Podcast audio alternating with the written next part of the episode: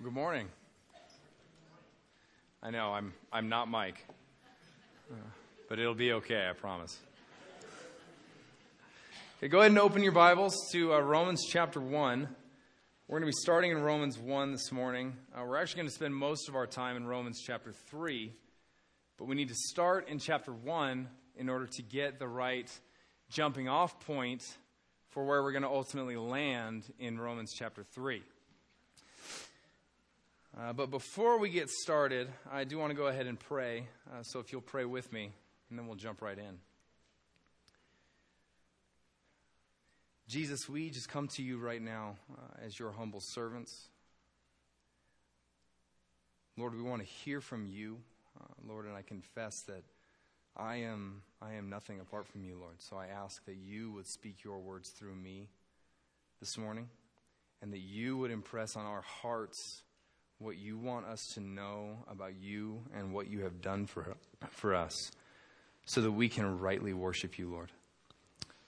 Lord, I pray the same for Hope Evangelical Free Church and Pastor Josh Swanson, that you would speak through him and impress on those people at that church what you want them to know about you, that they would also worship you rightly, Lord. I thank you for your universal church, all the churches that worship your holy name, Lord. And I just pray that you would be glorified in your church today and forevermore, Lord. Amen. Okay, so this morning's message title is Salvation Explained. And the reason for that is that I found in talking with Christians, talking with other pastors, hearing from other pastors, and even in observing my own life, that we have this tendency to hear that Jesus died for our sins and that through him our sins are forgiven, but without a proper understanding, that becomes cliche, and we don't really understand exactly how that works.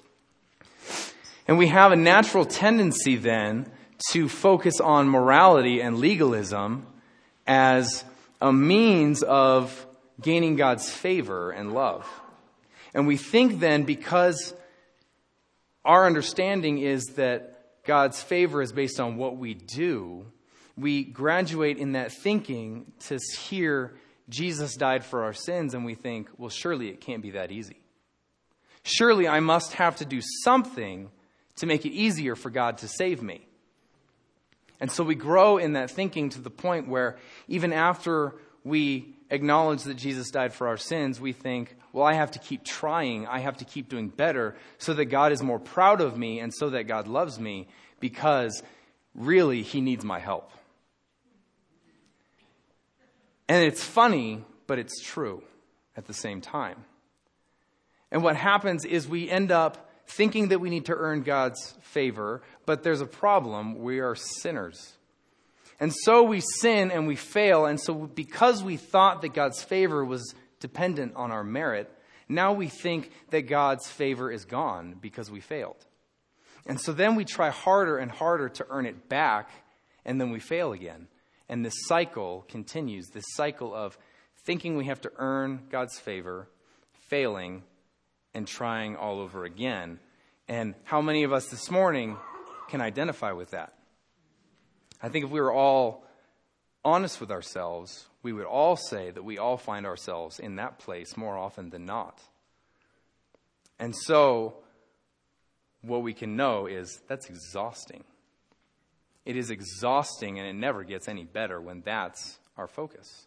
And I think too many Christians live in this cycle, all the while missing the entire point of the gospel. So we're in the book of Romans, and the book of Romans is essentially 16 chapters of Paul laying out who we are, who God is, what God has done, and what we should do in response.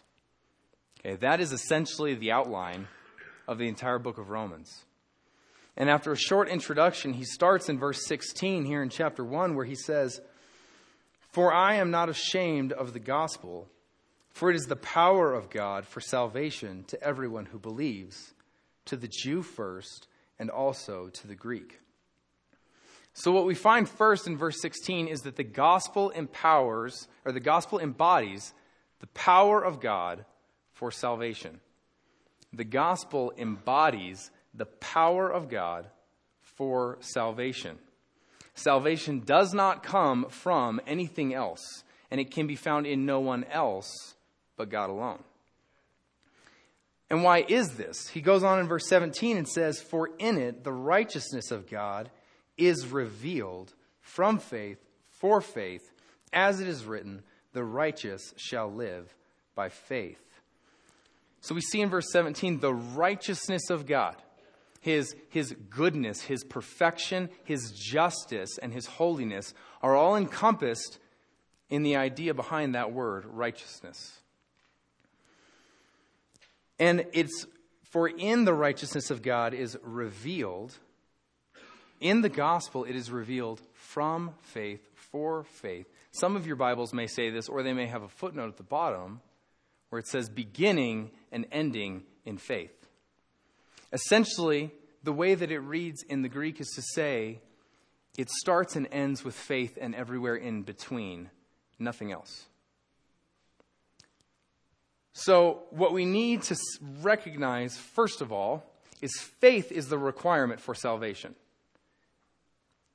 But what we also need to understand is that we have a natural tendency to say, no, faith plus something else. Faith plus my works. Faith plus my actions. Faith plus something equals salvation. And what we need to all be on the same page about before we go any farther is that that is the very foundation of heresy. To take away from the person and work of Jesus Christ, or to add unto faith for salvation, are two indicators of heresy. And we don't realize that that's what we're doing when we add to faith, but we need to understand that's what it is. That's why Paul said to the church in Galatia, if anyone brings to you a gospel other than what we preached, let him be accursed. And that gospel that he was referencing that other people were teaching was saying, well, yeah, Jesus is all well and good, but you also have to add these works of the law to Jesus in order to really be saved. And Paul's saying, if anyone says that, let them be accursed. So what then is this true gospel that begins and ends in faith? Well, not so fast. In order to understand how good the good news is, we need to understand just how bad the bad news really is. Charles Simeon said, persons never value a remedy until they are aware of their disease. They must know their condemnation and misery before they will receive with gratitude the glad tidings of the gospel. You don't truly understand and appreciate the value of medicine until you have the very disease that medicine is meant to cure. And when you understand just how much you need that medicine, it becomes very, very valuable, right? So Paul essentially lays out for us just how bad the bad news is, starting in chapter 1, verse 18 through chapter 3, verse 8. And now we do not have time to read through these, so I'm going to give you the fastest summary of all time of those verses. Essentially, Paul says there are three groups of people, and outside of any intervention, we all fall in one of these three groups, period. Outside of something changing on our behalf, we are one of these three. And starting in chapter 1, verse 18, he says the first group are those who heard the law of God, knew the law of God, and rejected it because they didn't want it. The second group are those who were given the law of God, accepted it, and thought they were following it. But Paul says, just like the first group will be condemned, so you will be condemned as well, because in thinking you hold to the law, in fact you break it because you're a hypocrite, because your heart is wicked. And then the third group are those who never heard of God's law at all. And Paul says, they too are without excuse and will be condemned because God wrote his law on their hearts. And we all fall in one of these three categories. But then someone might say, well, what does that mean for God? How is it fair then for him to condemn any of them? And Paul anticipates this response by saying, what then? Is God unjust by punishing these people? And he says, I speak in a human way, as if to say, this is the way a person would think, but it's not the way that God thinks, because our thinking is wrong. For us to question how God exercises his righteousness and justice is for us to say, God, you submit to what I think of you, and if what I think is wrong, if what I think you're doing is wrong, then you are wrong. And oh, that we would never say that about God. And how foolish is that? But yet, that's exactly what we do when we say, well, God shouldn't do that. Someone might say, well, that's not loving. Well, who's defining love? You or me or God? If God is the one who truly is loving, then God is the one who gets to define love. And God loves himself more than anybody else.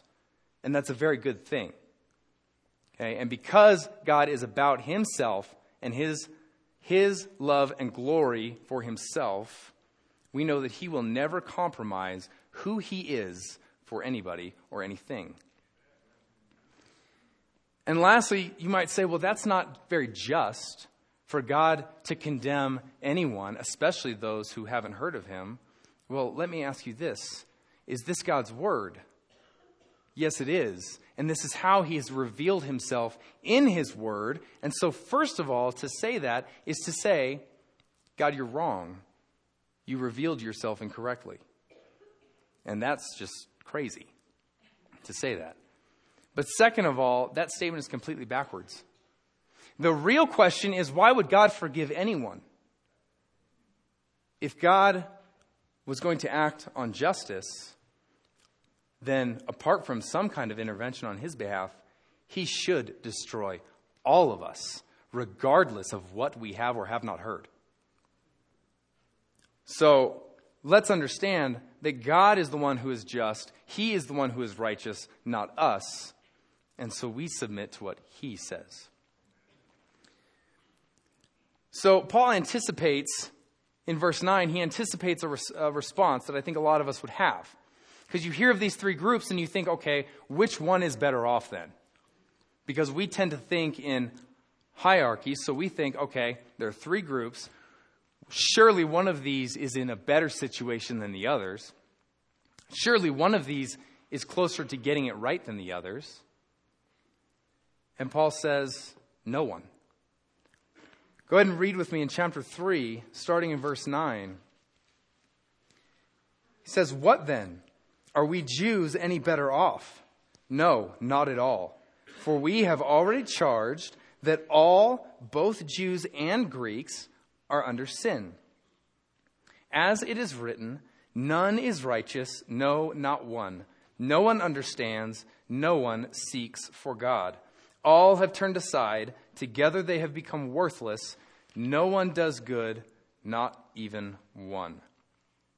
And he's quoting the psalmist there, who goes on to explain other ways in which it is proof of how no one seeks for God and no one is good. And what Paul is saying is, no one is righteous. No one will stand justified before God. No one is any better off than anybody else. And someone might hear that and say, whoa, whoa, whoa. I might be bad, but this guy over here is a bona fide idiot, and he is way worse than I am. He does all kinds of stuff that I've never done. So you can't tell me that I'm just as bad as this guy over here. Okay, this imaginary person that we compare ourselves to in order to try and justify ourselves. But here's the problem. The standard is perfection. So if I'm comparing myself to somebody else, sure, in my eyes, I might be doing better than them, but in comparison to perfection, how am I standing?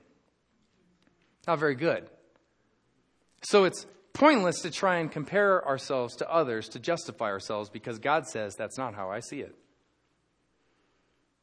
But then you might respond and say, whoa, whoa, whoa. I do good things. I have good works. Surely God will take that into account when I stand before him, and I will look better to him because of the things that I've done. Well, turn with me to Isaiah 64, and we'll see what he has to say about that.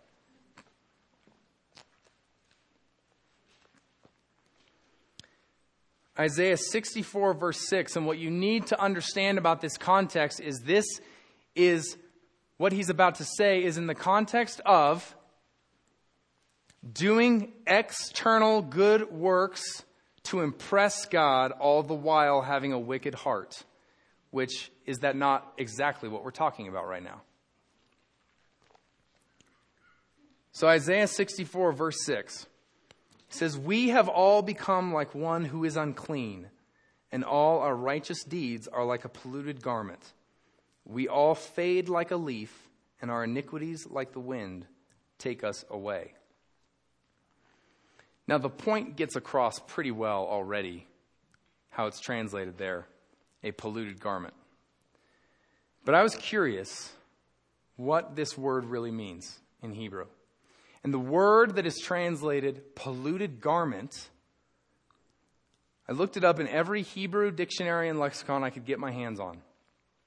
And 100% of the time, across the board, every time, it translated it as literally, all our righteous deeds are as a polluted menstrual rag. That's gross, right? And that probably makes a lot of you uncomfortable because of just the thought of that. Like, is he even allowed to say that up there? We're in church. But it says it in God's word, so clearly that's how God sees it. And it should make us uncomfortable because what he's saying is, when you try to impress me from a wicked heart that is just trying to look good before me, it's disgusting, and I want nothing to do with it. Jeannie and I have a dog at home that when he was a puppy, we let him outside one day, and he comes back to the door with something in his mouth. And I opened the door and looked to see what it is. And he is like so excited. His tail's wagging. His whole body's shaking because he's so pumped about this gift that he's bringing me. Because, I mean, you know a puppy. They want you to be proud of them. They want you to be impressed by them. They want to make you proud. And so he's sitting there just like, look what I did. Look what I brought you. Isn't this great? It was a bird that had probably been dead for about 2 weeks. And it was covered in his slobber. And I'm looking at it going, that's disgusting. And Jeannie's standing right behind me like, I just mopped. I don't want to clean that up. Don't let him bring that in here. But yet he's thinking he's bringing me a gift. And I'm looking at that saying, that's repulsive.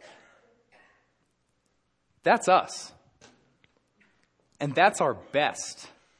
When we think that we're doing so good before God, that's the best thing we can bring him. And how many of you in here would want that kind of gift brought to you? Answer, none of us. So ultimately, morality is a sham and a joke. It deals with the outside all the while, never addressing the inward problem. So Paul brings us to verse 19 where he says, now we know that whatever the law says, it speaks to those who are under the law, so that every mouth may be stopped and the whole world may be held accountable to God. For by works of the law, no human being will be justified in his sight, since through the law comes knowledge of sin. No one will be justified by what they do. No one. And why is this? Why then did God give the Israelites the law in the first place if they couldn't be justified by it? Well, there are a couple reasons. One we're going to get to here in a few verses. But Suffice it to say, the law was God's standard for perfection and for holiness. It revealed his standard and that he would accept nothing less.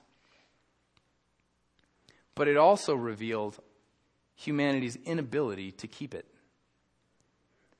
And the fact that we could not save ourselves, we could never do enough, and we would need something greater to come and do it for us. Ultimately, it pointed to our need for a Savior. So the only place that we can come to then is to put up our hands and say, well, then who can be saved?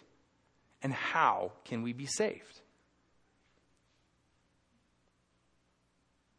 So that brings us to the main passage for this morning, which is Romans 3, verses 21 through 26. Martin Luther called this passage the chief point and the very center of the epistle to the Romans and the whole Bible. It has been said of this paragraph in the Bible that if you understand this passage, you can understand the Bible. But if you miss the meaning of this passage, you will be in darkness concerning most of what the Bible is communicating. So we should take this very seriously and seek to find out exactly what it is that Paul is getting at here.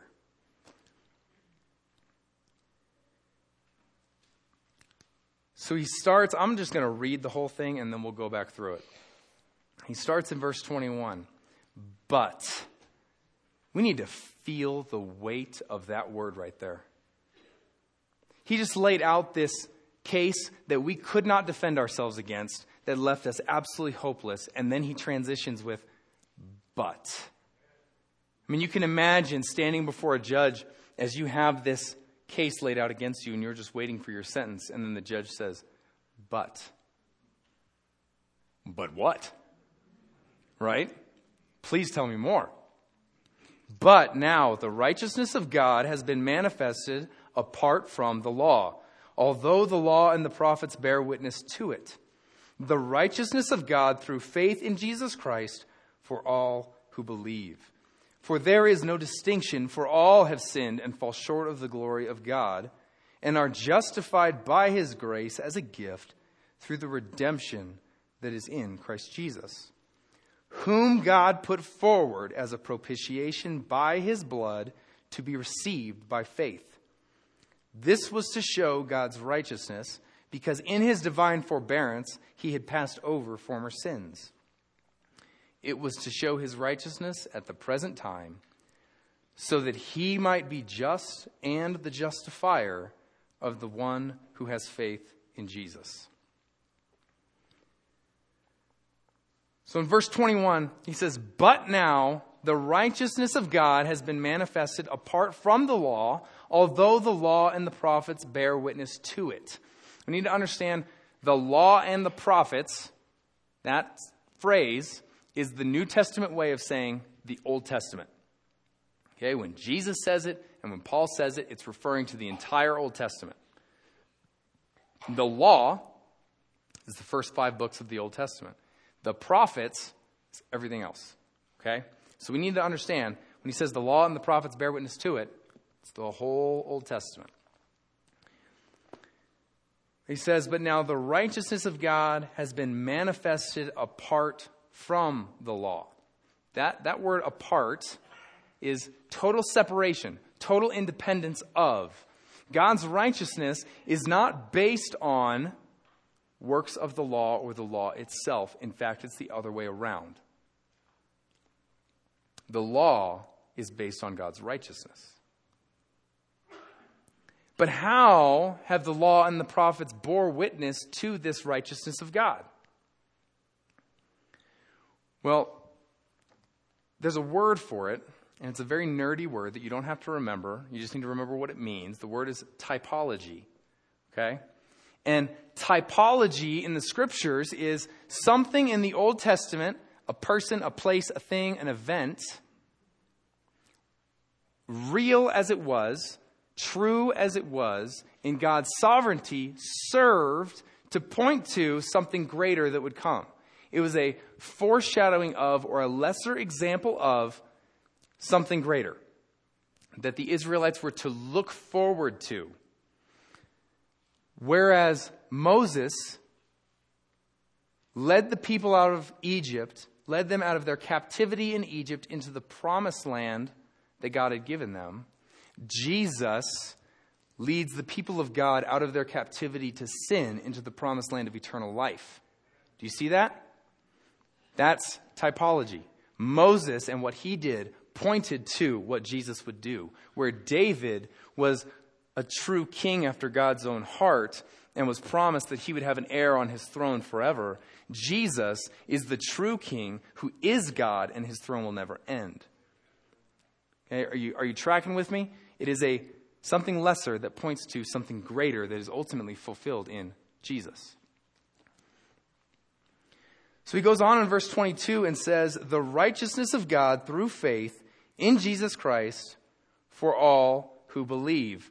Okay, I need to have, as my wife would say, I need to get my nerd on for a minute.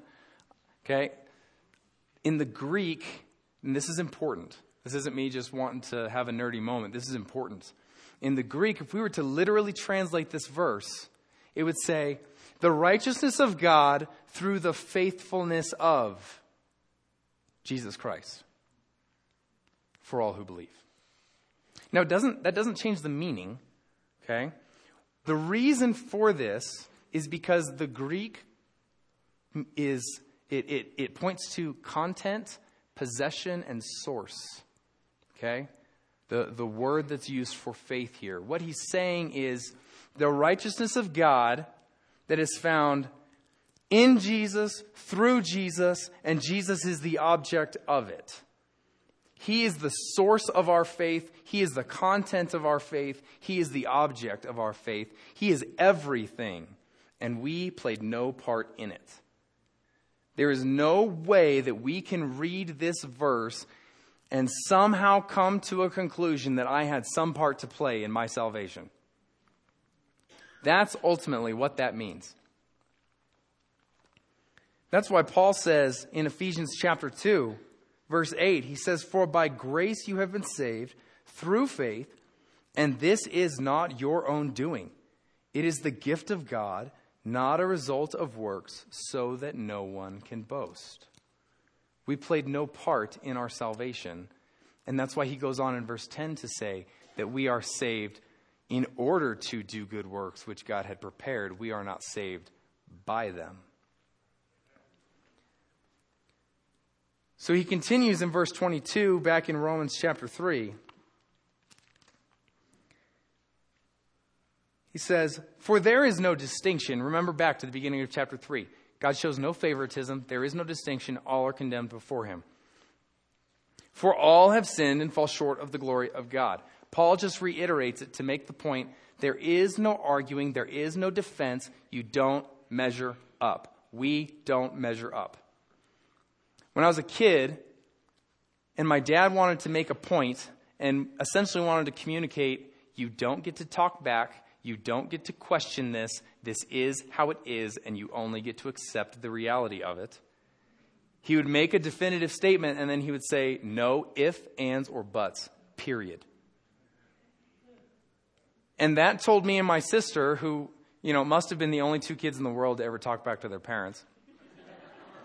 That told me and my sister, you don't get to have a defense right now. You don't get to argue. You only get to accept the fact that this is true. And that's it. And that's essentially what Paul's saying here. All have sinned and fall short of the glory of God. If you are not perfect, you don't measure up, period. But thankfully, he doesn't put a period there. He continues and says, "And are justified by his grace as a gift." Okay, what is justification? Justification is to be pronounced not guilty in a judicial setting. It is to have a case laid against you and have a judge say, not guilty. But wait a minute. God is just. How can he justify us when we are sinners? How can he pardon me without punishing me? And how can he do this as a gift? Well, we have to read on to get the answer to that. Verse 24 continues, through the redemption that is in Christ Jesus. Okay, redemption is to be bought out. It is not merely to be set free. It is a purposeful reaching in, buying out of your current slavery. Okay, so God justified me as a gift through the price that Jesus paid for me to be bought out of my slavery. Okay, but how? How did he pay that price? What did that look like? And how is it that I don't have to be guilty anymore? Well, we find the answer to that question and quite a few others in verse 25. How is it that God can be just and yet pardon the sinner? How is it that God can be holy and righteous and declare holiness and righteousness on somebody who has never done anything to earn it?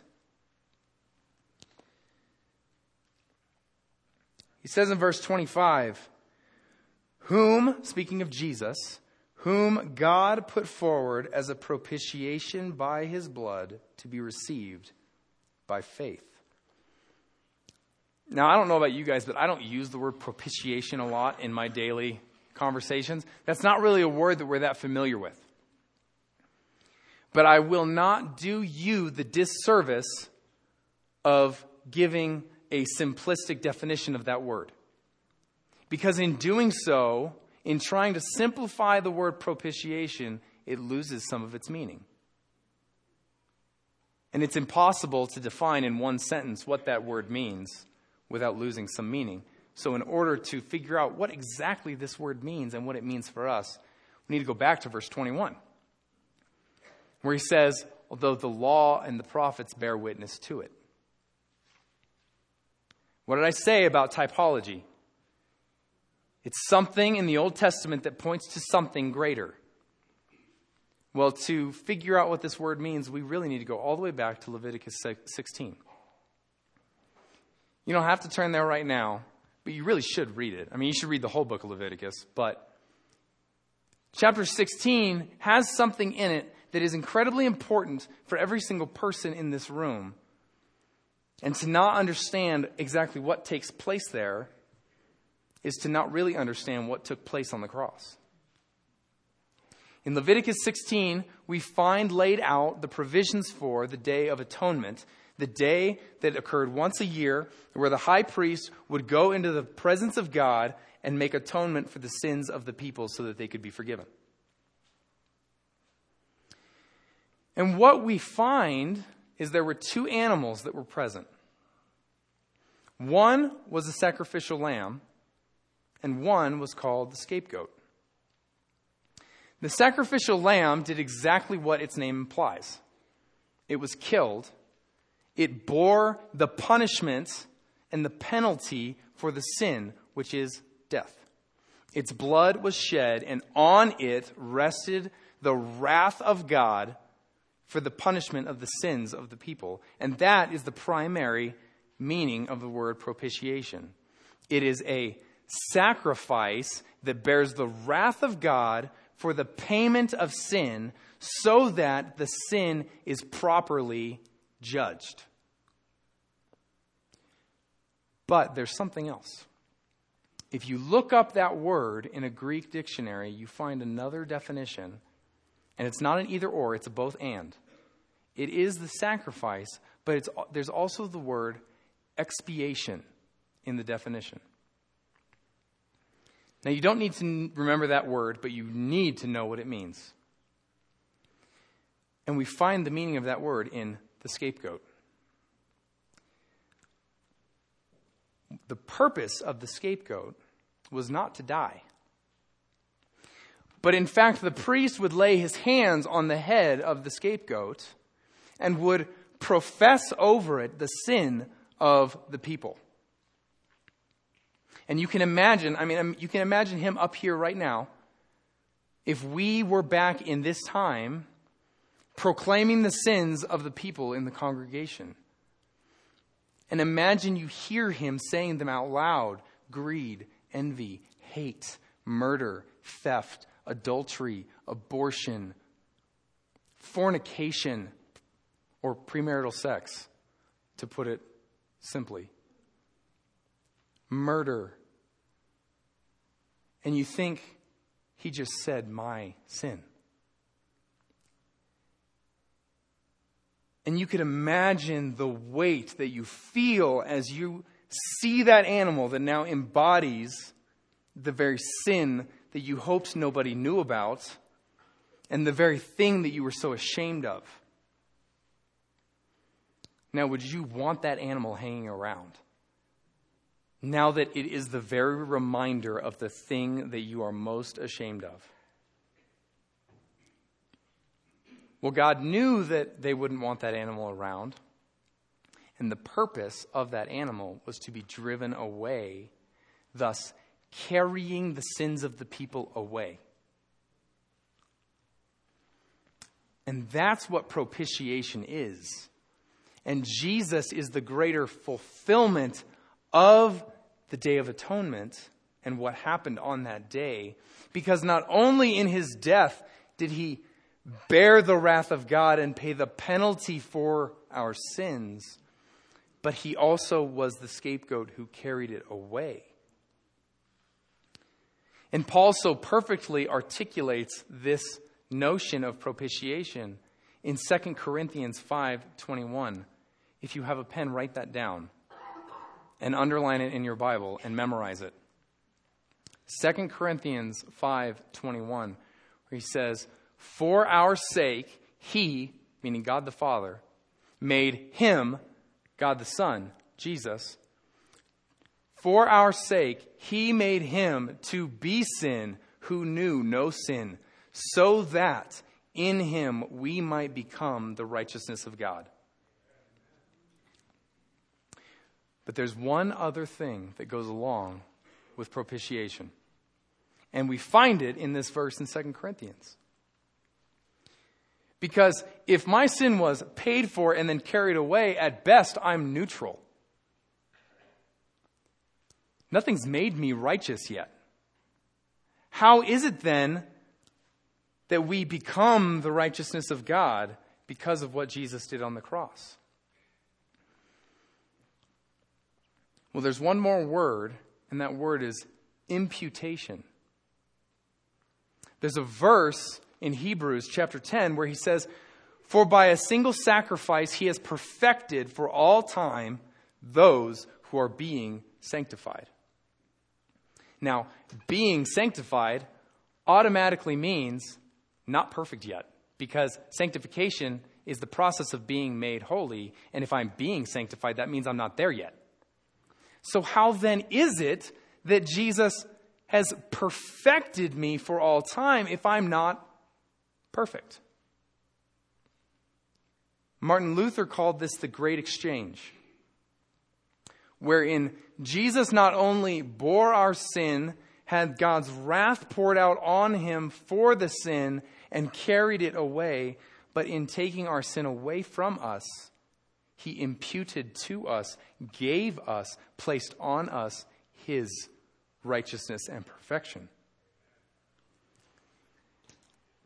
This is why we sing in the song Cornerstone, "When he returns with trumpet sound, O may in him that I be found, dressed in his righteousness alone, and faultless stand before the throne."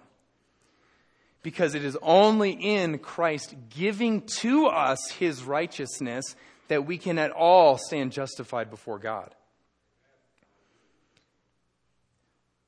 That's why when we think that we earn God's favor when we do good things, or we lose his favor when we don't do what we should, or we do what we shouldn't do, God says, "My favor is not based on you. My favor is based on my Son and what he did. And if you are covered in his righteousness, I see him, not you."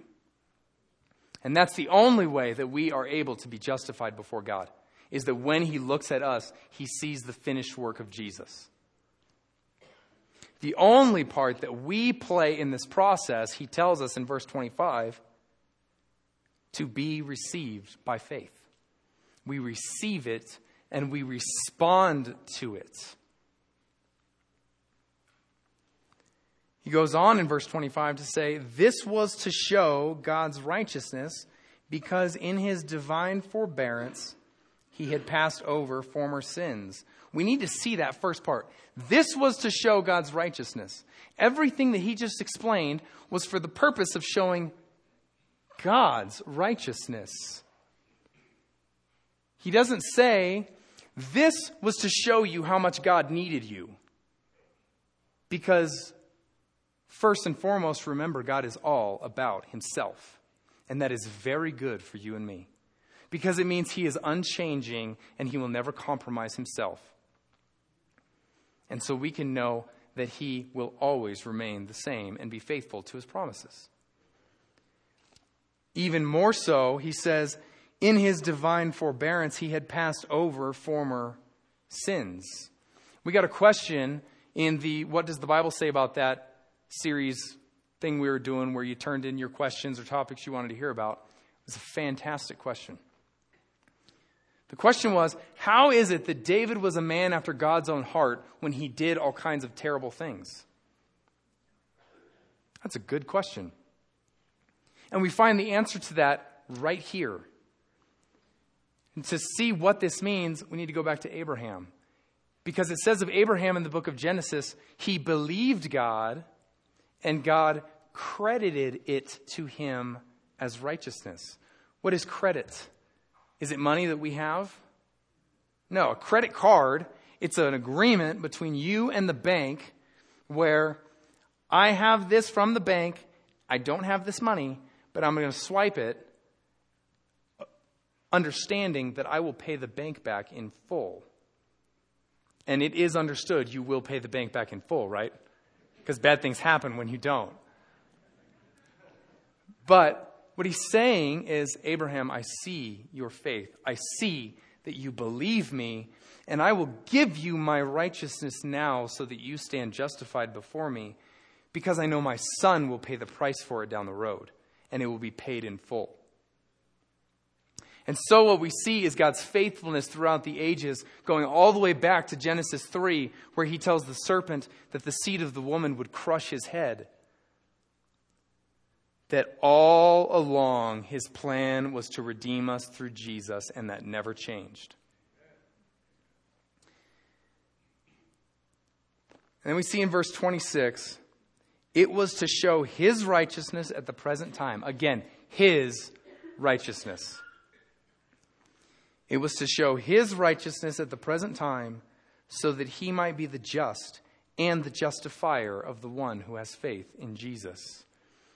God is still just in forgiving us because he fully punished our sin on Jesus. He is just because he didn't merely pardon our sin. He punished it, but he didn't punish us. He punished the sin and he redeemed us out of that sin. But not only is he still just, he is the justifier in that he is the only one who made it possible. And so we see that God did all of the work. We did nothing to earn it. We only receive it. So then what do we do with this? Well, first of all, I would say if you have never given your life to Jesus, don't walk out of this building without doing that today. Because if God is who he says he is, and he did what his word says he did, there could be nothing more important than you giving your life to him right now. And there is nothing you could say to me that would make me think it's not a good idea for you to do that. In fact, it's the best idea for you to do that because he is the only hope that we have. But what about those of us who have put our faith in Jesus and have been following him? Well, then verse 27 is for us. Then what becomes of our boasting? It is excluded. We have nothing to boast in, nothing to be proud of. The only thing we can boast in is Jesus, which really doesn't allow us to be proud at all, because he's the one that did everything, not me. But some of you may be absolutely haunted by your past. Perhaps one of those sins that I named off earlier is yours. And perhaps when you think of it, you absolutely shudder in shame, because you can't believe you did that. You can't believe you said that. You can't believe you didn't do what you should have done in that scenario, and you're haunted by the memory of it and the guilt that comes along with it. Perhaps you're that bride who wants to be married or will be married soon, but had sex with people before you were married. And you want to know, can I wear white on my wedding day? Well, hold on. What did we just see that Jesus did? He bore the punishment for the sin, but he also carried the sin away, so that just as God says in the book of Jeremiah, he will remember your sins no more. And then not only did he do that, but he gave you his righteousness and perfection in return. So I feel like the question is, why would you not be able to wear white? Because you're already clothed in white before God himself. And that thing that you are so ashamed of, who is there left to condemn you if what the word says God did, he truly did? Answer is no one, because Paul says in Romans 8, there is therefore now no condemnation for those who are in Christ Jesus. Because what is there left to condemn? Because he has already taken it all away. But maybe you say, but you don't understand. I can't forgive myself. I know that God forgives me, but I can't forgive myself. Well, I need to say this bluntly because you need to hear it bluntly. That's idolatry. Because that is to say that my judgment, my forgiveness holds more weight than God's. And we would never say that out loud, right? We would never even consciously think that. But that's what we are subconsciously saying when we say, I can never forgive myself. But what did we just see? God has justified us, redeemed us, paid the penalty for our sin, carried our sin away, and given us his righteousness in response. So why can't you forgive yourself? You should be able to, and you must, because God already has. So then what do we do in response? Well, Paul, like I said, goes over who we are, who God is, and what God has done. And then in chapter 12, go ahead and turn there with me. In chapter 12, he picks up what we do in response to what God has done.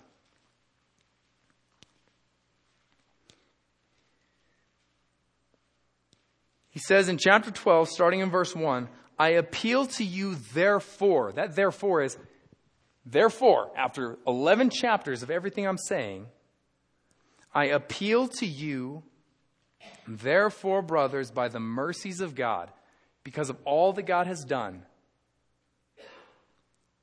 to present your bodies as a living sacrifice, holy and acceptable to God, which is your spiritual worship. Do not be conformed to this world, but be transformed by the renewal of your mind, that by testing you may discern what is the will of God, what is good and acceptable and perfect. In light of all that God has done for us,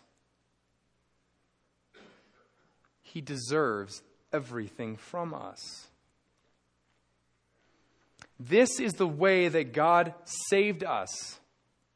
Not in some arbitrary, he died for my sins. No, there Paul lays out and shows us there was a very specific process and outcome that God intended. And this is what he has done for us.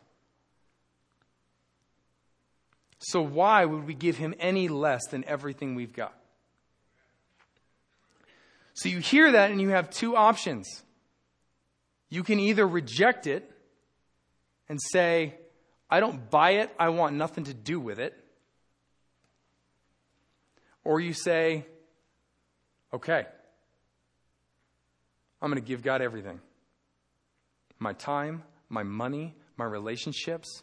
I'm going to give him everything because of everything he's done for me.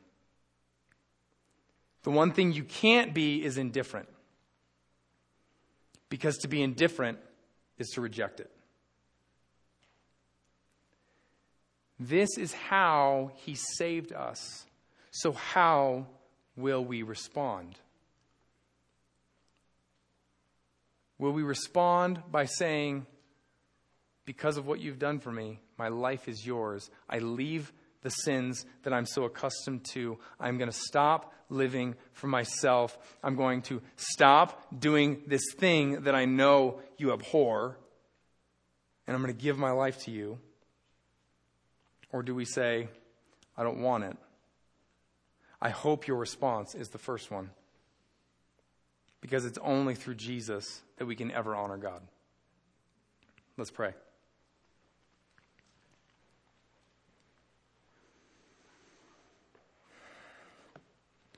Jesus, I thank you so much for who you are and for what you have done. Lord, please don't let your word fall on deaf ears, but I pray that we would all be changed by you right now. Lord, just as last week we learned of confession and repentance, and that confession is not enough, we need to repent, Lord, and turn and follow you in the way that you command. I pray, Lord, that you would reveal to each one of us today how we can turn, how we can honor you in light of all that you have done. Lord, please help us to start by worshiping you rightly, right now as we sing, that you would be so honored by the sound and the fragrance that comes from our worship in this place, Lord. Jesus, you did everything. And we thank you that you didn't leave salvation up to us. You took it on yourself and made it possible. And now, Lord, please lead us in how to respond. Amen.